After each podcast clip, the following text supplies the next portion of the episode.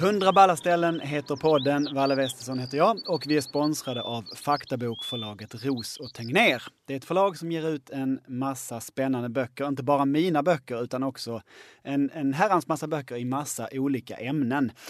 Idag så sitter inte en person mitt emot mig utan det sitter två personer och de heter Olof Peterfy och Ingrid Thulin Olander. Välkomna hit! Tack så mycket! Tack, tack. Varför är ni här då? Eh, vi är här för att vi har skrivit eh, utflyktsboken eh, Upptäck förhistoriska Skåne som kom ut för ett par veckor sedan. Så Ja. Vi vill gärna berätta mer om någon utflykt därifrån. Vad roligt. Vad roligt. Undertiteln är ju 18 spektakulära utflyktsmål från vulkaner till dinosaurier. En, en ganska lång undertitel. Ganska lång, ja. Men en ganska lång förhistoria också. Det är det. Väldigt lång.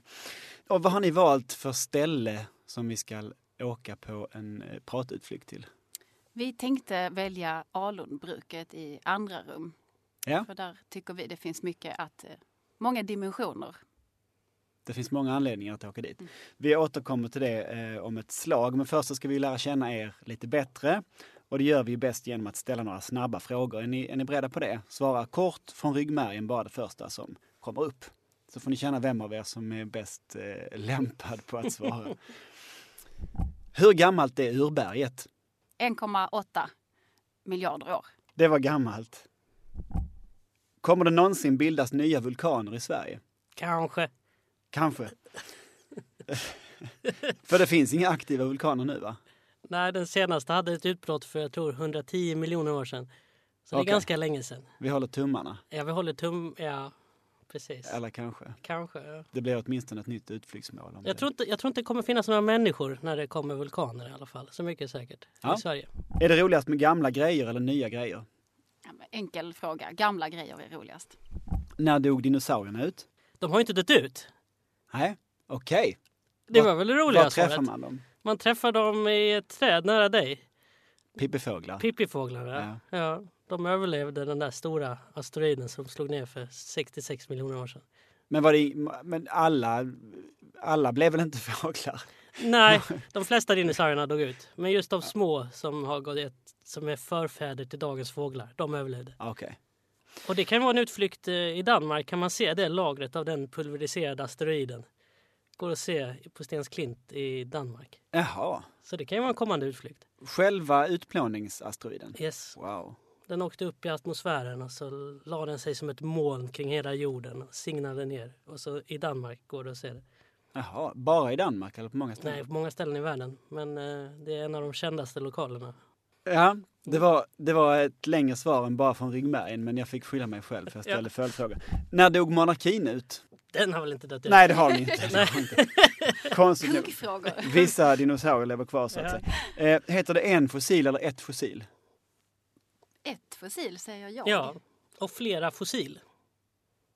Många säger fossiler. Det slog ner som en asteroid hos ja, mig. ja, visst är det. Jag hittade två fossil idag. Ja, Är Hallandsåsen en rullstensås? Nej, nej, nej. det är en urbergsås. Varför ska man åka på utflykt? Ja, men det ger ju eh, mervärde i livet. Man får nya perspektiv på saker och eh, får komma ut i naturen samtidigt. Ja, bra. Ni har skrivit den här boken tillsammans. Hur gick det till att skriva boken på två personer? Eh, ja, men eh, i början så skrev vi liksom separata delar. Eh, men sen ganska snart så kom vi liksom in i en process där vi fick skriva tillsammans och då gick det till så att vi körde jättelånga Skype-möten nerifrån källaren. Ja, men det finns ju program som man kan skriva synkront eller vad Ja, man ska säga. Vi har pratat lite, lite grann om det, men Olof, du är hydrogeolog, stämmer det? Ja, det stämmer bra. Och vad, vad är hydro har med vatten att göra har jag förstått. Ja, men precis. Så jag jobbar med grundvattenfrågor kan man säga. Se till att det finns dricksvatten och att det inte blir förorenat av olika källor.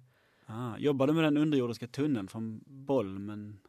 Nej, faktiskt inte. Nej. Jo, jo, det har jag. Jag har faktiskt gjort lite grundvattenmätningar för den tunneln. Mm. Och Ingrid, du är logoped, det stämmer också va? Ja, och jag jobbar som projektledare just nu. Eh, alltså när jag hör ordet logoped så tänker jag på att man ska lära barn att inte läspa. Mm. Är det, är det, är Det var ju så förr. klassiskt? eh, Det var mer, ja, inte mycket av det nu för tiden. Nej, läspa på säger man nu. Eller? Ja, ja det, alltså, man, man fokuserar väl mer på att liksom hjälpa till med de språksvårigheterna som kan leda till inlärningssvårigheter i skolan sen eller som liksom ställer till det för barnens sociala utveckling. Alltså, Alltså, inte bara rent- så eller? Ja, precis. Jag har jobbat mycket med dyslexi tidigare. Läs och skrivutveckling och förebygga svårigheter liksom innan de uppstår. Så det har varit liksom min nisch som logoped kan man Mm. säga. Jag förstår. Mm. Alltså, så det med läspning och, och att man säger ej istället för r och så, det är inte... Det där är ju mer eh, liksom estetisk problematik. Ja. Så det där har man inte riktigt utrymme för att eh, träna så ofta. Nej, okej. Utan det låter man mer, ja. Det påverkar liksom inte barnets eh, eller elevens utveckling så mycket liksom menar man då. Ja, okej. Ja. Man ser det mer ut, utifrån ett sådär statsekonomiskt perspektiv. Du kommer kunna liksom jobba Ja. och betala skatt fast du läspar. Precis. Vi skiter i om du blir mobbad i sandlådan. Ja. ja, men man fokuserar väl mer till exempel på att barnen ska ha eh, liksom ett stort ordförråd. Ja. Jag tänker där måste man kanske jobba med mobbarna istället för Mm. Du tänker så, ja. ja. Ja, ja jag, det har du säkert rätt i. Det är inte självklart att skriva en bok bara för att man är intresserad av språk och prata och ord och inlärning och så. Nej, det är inte, alltså jag har väl skämsamt sagt att eh, min största geologiska merit är att jag är gift med en eh, geolog. Okej. Eh, så min man och Olof läste tillsammans eh, i Lund på universitetet. Var det jag, så har, ni lärde känna varandra? Eller? Mm. Mm. jag har ju hört dem prata om geologi i alltså, jättemånga år.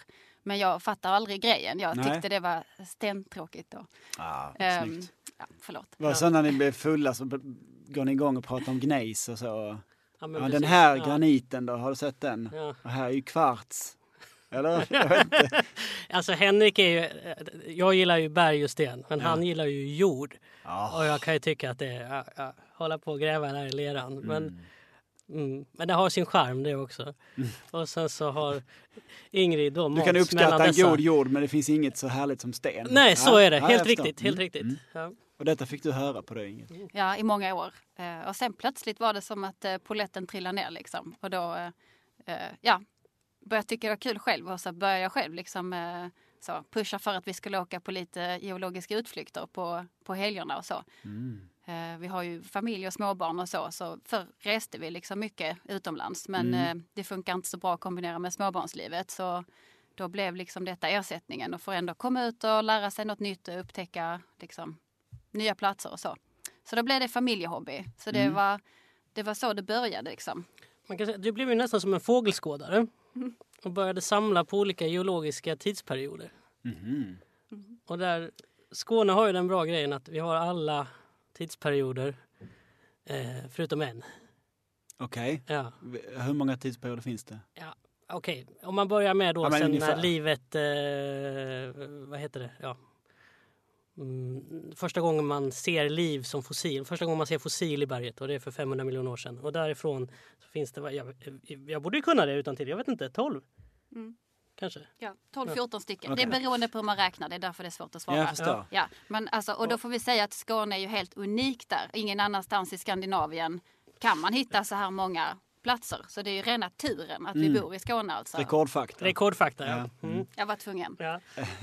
Men eh, då var det ju så att eh, karbon, den tidsperioden, den har vi inte någonstans i Skandinavien. Nej. Så då fick vi plocka fram kartan och så fick vi se var är liksom fågelvägen närmst till karbon. Mm. Och det visade sig vara nere i mitten av Tyskland. Mhm. Så då eh, drog vi ihop eh, ett par familjer då som också gillar geologi, Olofs bland annat. Och så åkte vi ner. Nu måste vi åka och kolla på karbon. Mm. Är det kol då eller?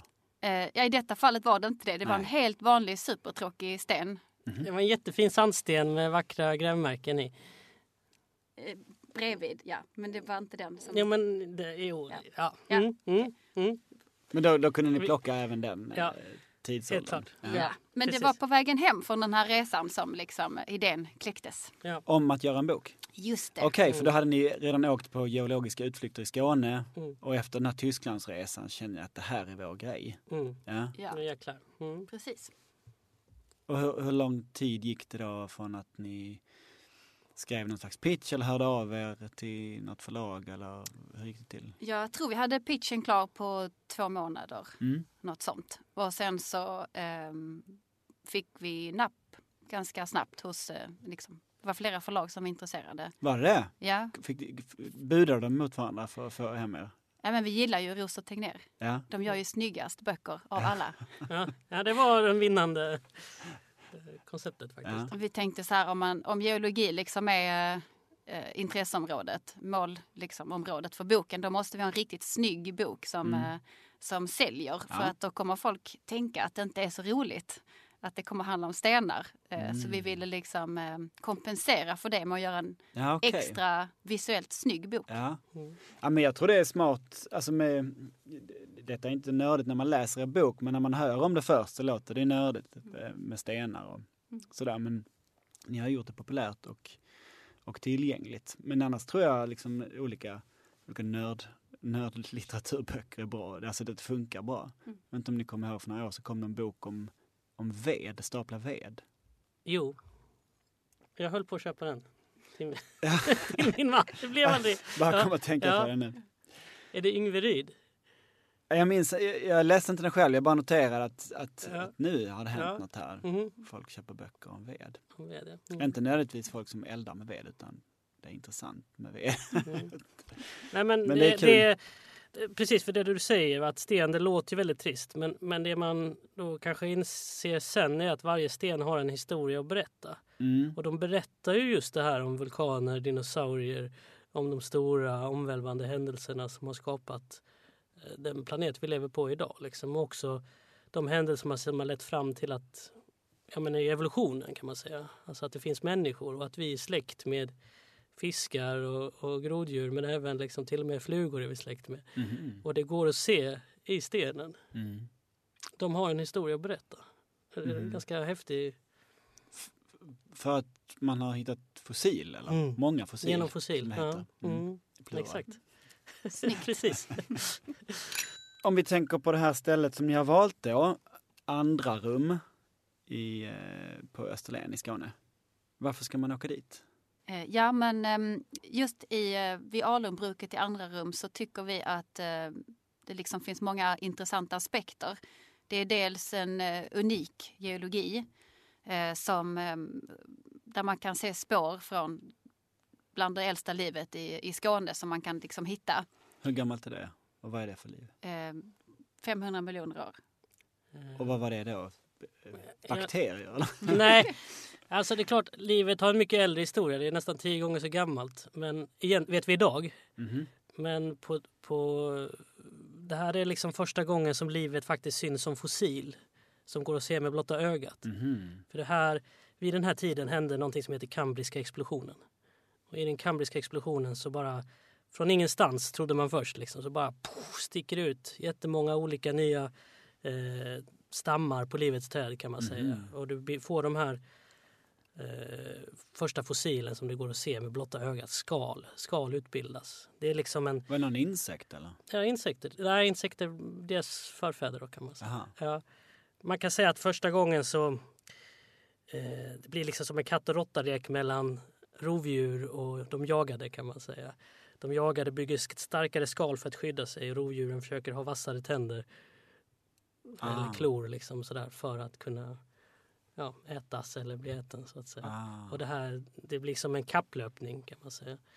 Lite som, jag vet inte, rymdkapplöpningen under Mm. kalla Jag kriget. tänkte på, på tjuvar och polis. Och tjuvar, Ja, tjuvar och polis. Ja, men exakt. Ja, verkligen. kommer på en ny teknik så måste polisen vara smartare. Ja. Ja, exakt. Okej, så det, då har de triggat varandra i evolutionen. Ja, exakt. Och Men den de- här första, jag vill bara återkomma till den, tyckte jag lät spännande, som var 500 miljoner år gammal. Hur ser den ut?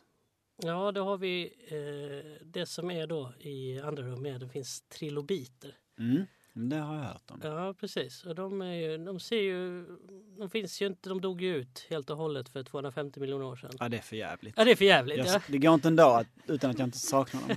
ja, lite så. Jag brukar sakna mammutar rätt ofta annars. Ja. Men eh, eh, de ser kanske närmast hur ut som en gråsugga. Just det, Ja. med lite antenn va? Lite, ja, det kanske de hade. De blir inte bevarade så lätt. Nej. Men hur, Men hur lång lite var så en som- trilobit? Eller hur stor? Det finns olika, men de man hittar i andra rum är bara någon centimeter eller Mm, två. Som en lillfingernagel? Ja. Eller tumnagel? Ja, precis. Tumnagel kanske. Mm. Nej, det var kort och långt om varför man ska åka dit. Men det finns ju flera anledningar som du började säga Ingrid. Ja, alltså det är en aspekt. Sen är själva, ska man säga, um, bergsväggen där man kan hitta de här fossilen, den är också intressant i sig. För det och vad är det då? Det heter alunskiffer. Mm. Uh, och det är lite speciellt. Uh, dels för att det har lagrats in under en tid när Skåne låg ganska djupt under havsytan. Så vi låg liksom på botten av ett hav. Mm. Och då när det ligger så djupt ner under havet så lagras det liksom inte in så mycket ny materia. Utan då går den här inlagringen väldigt långsamt.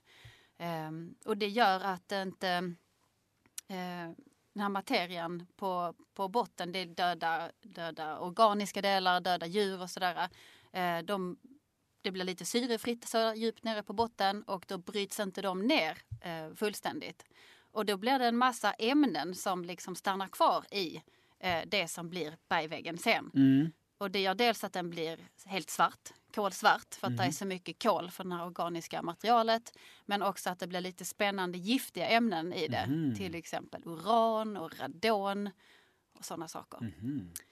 Så det får liksom spännande egenskaper. Vilket ju leder fram till nästa dimension. Att där har legat en enorm kemisk industri Just det. ute i andra rum. Och det är ju kopplingen mellan geologi och kan man säga hur liksom, de Historia. geologiska förutsättningarna har påverkat oss människor. Mm. Och det tycker vi är en intressant aspekt som vi försöker ha med i boken mycket. För i sig kanske liksom, det är intressant i sig men det är framförallt intressant hur det påverkar hur vi eh, liksom, har kunnat använda det. Eh, mm. Vad det har liksom gett för mervärde till människor under liksom, mm. vår historia. Men, det, men om vi bara hoppar tillbaka snabbt till Eh, det här alunskiffret, när bildades det? Var det på trilobittiden? Mm, ja men precis, så trilobiterna levde ju i det här djupa havet. Och när de dog så singlade de ner till botten ja. kan man säga. Och sen kom det något annat ovanpå? Ja, det ligger, det mm. åker in lite lerkorn också kan man säga som blandar upp.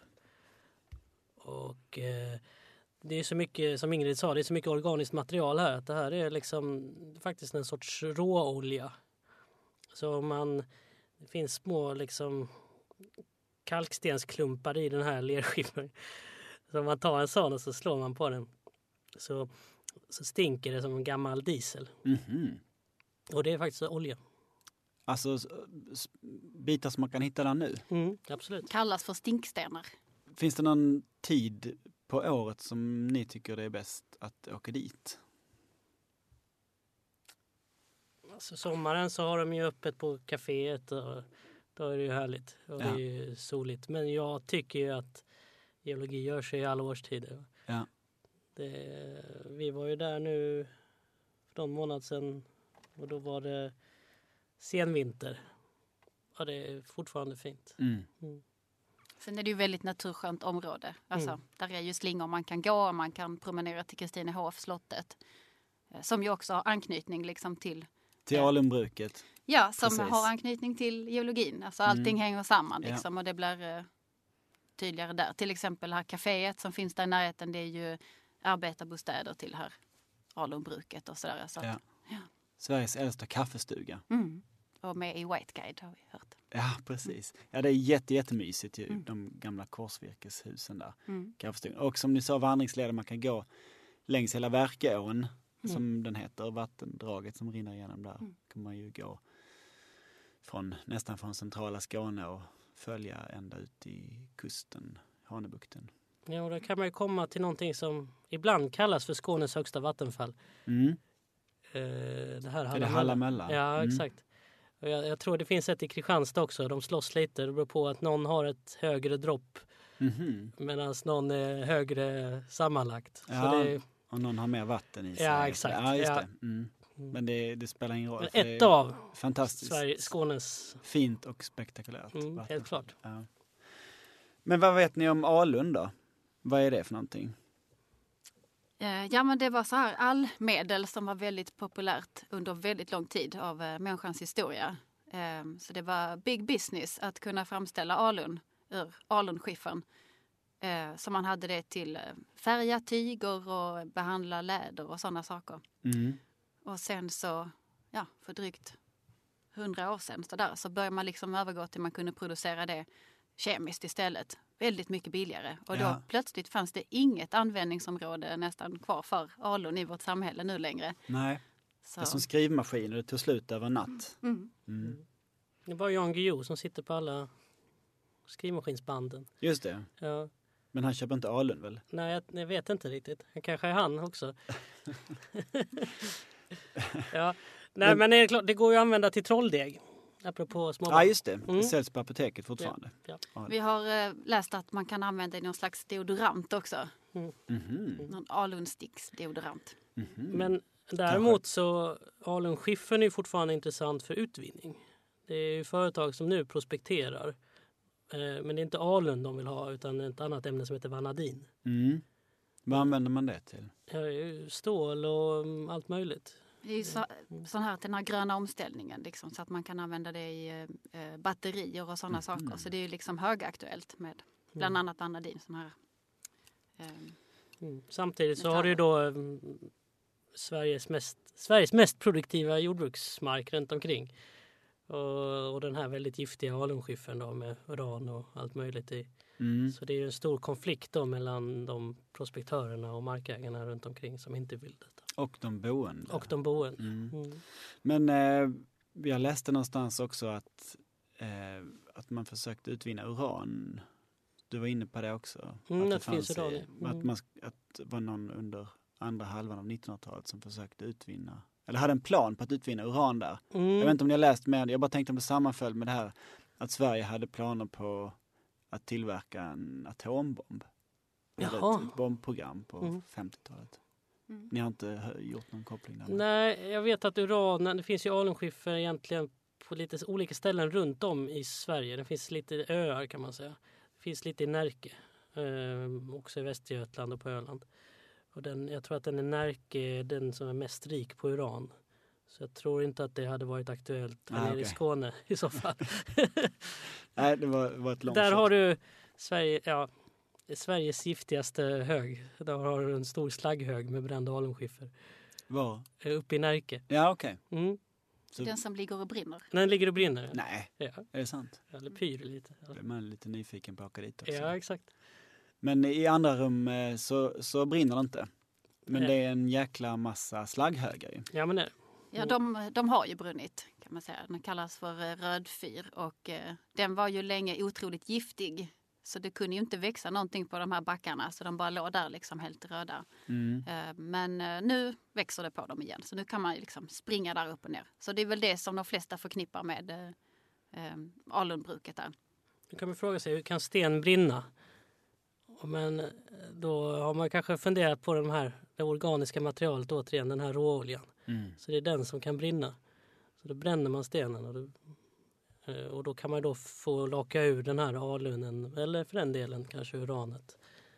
Och det här användes ju som ett bränsle under andra världskriget till och med. Men det är ju väldigt ineffektivt och det blir ju som sagt giftiga pyrande högar av det. Ja, det är Ja. ganska omständig process att få ganska- ut det här alunet. Ja, Va- Vet ni någonting om det här gamla gruvsamhället? Eh, Ja, men vi ehm, har kollat upp lite det här med Kristina Piper. ehm, hon var ju en av eh, Sveriges mest framgångsrika eh, företagskvinnor får man säga. Mm. Och hon byggde ju som ett, ett, ett helt samhälle kring den här industrin som hon liksom eh, drev fram på kort tid ändå får man säga. Så det var ett helt enormt samhälle där. Och de hade ju egna valutor och egna lagar och hon var liksom tidigt ute med någon typ av äldreomsorg och sådär. Så var verkligen en eh, kvinna som var i framkant. Mm. Och det är ju då eh, Kristina Piper som har gett upphov då till namnet på Kristinehovs slott som ligger intill. Så att eh, det finns ju en oerhört intressant historia här om man vill liksom grotta ner sig i den delen av alunbrukets historia. Jag läste någonstans att det var den största industrin som har funnits i Skåne. Ja. ja, bland de största i Sverige under 1700-talet har Dessutom, vi ja. förstått det som.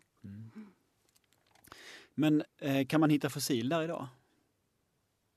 ja, med lite tur kan man ju det. Gäller att hitta i rätt eh, lager. Kollar man i slagghögarna då eller vad? Ja, men precis. Vi, jag har haft otur när jag var där senast. Hittade jag ingenting. Men eh, jo, jag hittade någonting som såg lite fult ut. Ska vi bara säga att det är ju eh, alltså geologi, de obrända slagghögarna, Mm. eh, de svarta, alltså den svarta bergsväggen. Mm. Mm, Inte det. de eh, röda Inte den röda? Nej. Nej. Nej. Nej precis, man får gå till den svarta bergsväggen. Vi har en liten karta i boken också som man hittar dit. Men då, då ligger det liksom material som har rasat ner från bergväggen. Och där kan man liksom lyfta lite och titta. Det är ju bra sätt att sälja in det till kids också ju. Att man kan eh, leta efter fossil, hitta fossil. Mm. Eh, vad, vad, vilken typ av fossil kan man hitta? Eller vad, hur ser de ut?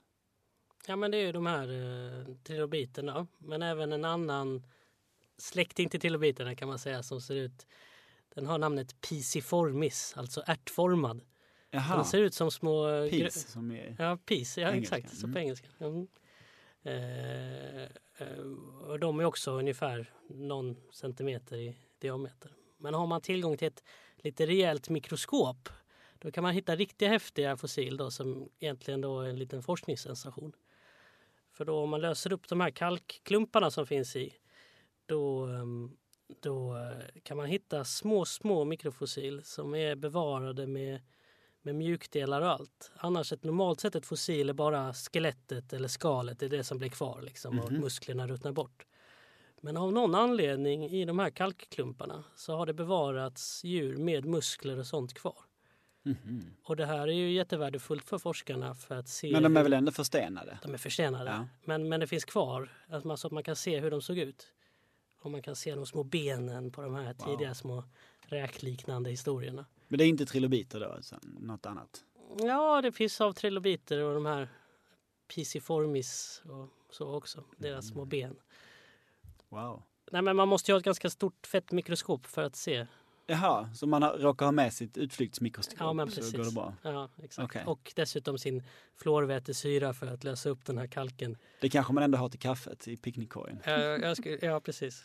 Jag skulle kanske inte rekommendera det. Den fluorvätesyran är, eh, den är giftig och förgiftar dig så att du inte känner smärtan av att du blir bränd. Så helt plötsligt så märker du att du inte har en hand kvar utan att du har känt att det händer. Mhm. Ja, Okej, det ja, kan, så kan det vara. Dricka väldigt starkt kaffe det, ibland kan också. det, men det är in, Ja. inte att rekommendera. Det är ingenting Nej. vi står för i den här Nej, nej, podcasten. vi vill avråda. nej, verkligen. Ja. Eh, jag tackar så mycket för det utflyktstipset. Vi ska runda av eh, genom att ställa några eh, procentsatsfrågor. Är ni beredda på det? Yes. Ja. Hur stor är chansen att träffa en greve? I, vid Alumbruket är den stor, jag skulle säga 90 procent. 90. 90 procent chans att träffa en greve. Ja, men, ja, det tror jag. Mm. Och det är för att... Eh, för att eh, Kristina Pipers eh, eh, ättlinge är ju en, eh, en greve. Och eh, det är ju hans eh, markägor fortfarande. Så jag tror att han strosar omkring där ofta. Chans att man äter en macka med grevé? Noll för min del. det är min minst favoritost. Jaha. Ja. Ja. Ja. Chans att hitta fossil? Ska vi säga, 50-50 skulle jag säga. Eller vad, vad tror du? jag, jag har lyckats varje gång. Alltså, Okej. Jag säger 85-90 där också. Men jag är Wow. optimist. Alltså. Wow. Hon, hon hittar ju grevar och, och trilobiter överallt. Precis. Ja. Risk att hamna i ett demonstrationståg? 10 procent kanske? Tänk om de kommer och protesterar mot Det gruvorna. är ju Vet du, vet du nu-rörelsen som kan dyka upp. Där är ju många skyltar. Vad heter rörelsen? Förlåt. Vet du nu heter den. Mm. De har eh, gula skyltar över stora delar av Österlen så det är i högsta grad levande. Eh, den här ättlingen då till Kristina Piper är ju eh, eh, en frontfigur för den här rörelsen och väldigt engagerad i miljöfrågor och att skydda marken på, på Österlen. Så att det är ja, 10 procent, ja Mm. till och med 20 kanske. Risk att man inte vill åka hem igen från sin utflykt? 100 procent. ja. Ja, det är bra Ja. feeling där. Eh, Olof och Ingrid, tack så jättemycket för att eh, ni vill komma hit och berätta om eh, alunbruket i andra rum och er bok Upptäck för historiska Skåne. Ni ska också få min bok 100 balla ställen i Skåne i present för att ni kom hit. tack Wow, för det. tusen Varsågoda. tack. Tusen tack och Vi tack har för att vi fick komma hit. Ja, tack. Tack själva. Vi har några ställen som är, som är samma fast vi, fast vi berättar om olika saker. Det tycker jag är väldigt kul. Mm. Det får ni hem och kika sen. Jag hoppas vi ses eh, på någon av våra utflyktsmål snart. Ha en, en fin eh, vecka. Tack så mycket. Tusen tack detsamma. Tack till er som lyssnade. Vi hörs igen nästa vecka. Hej då!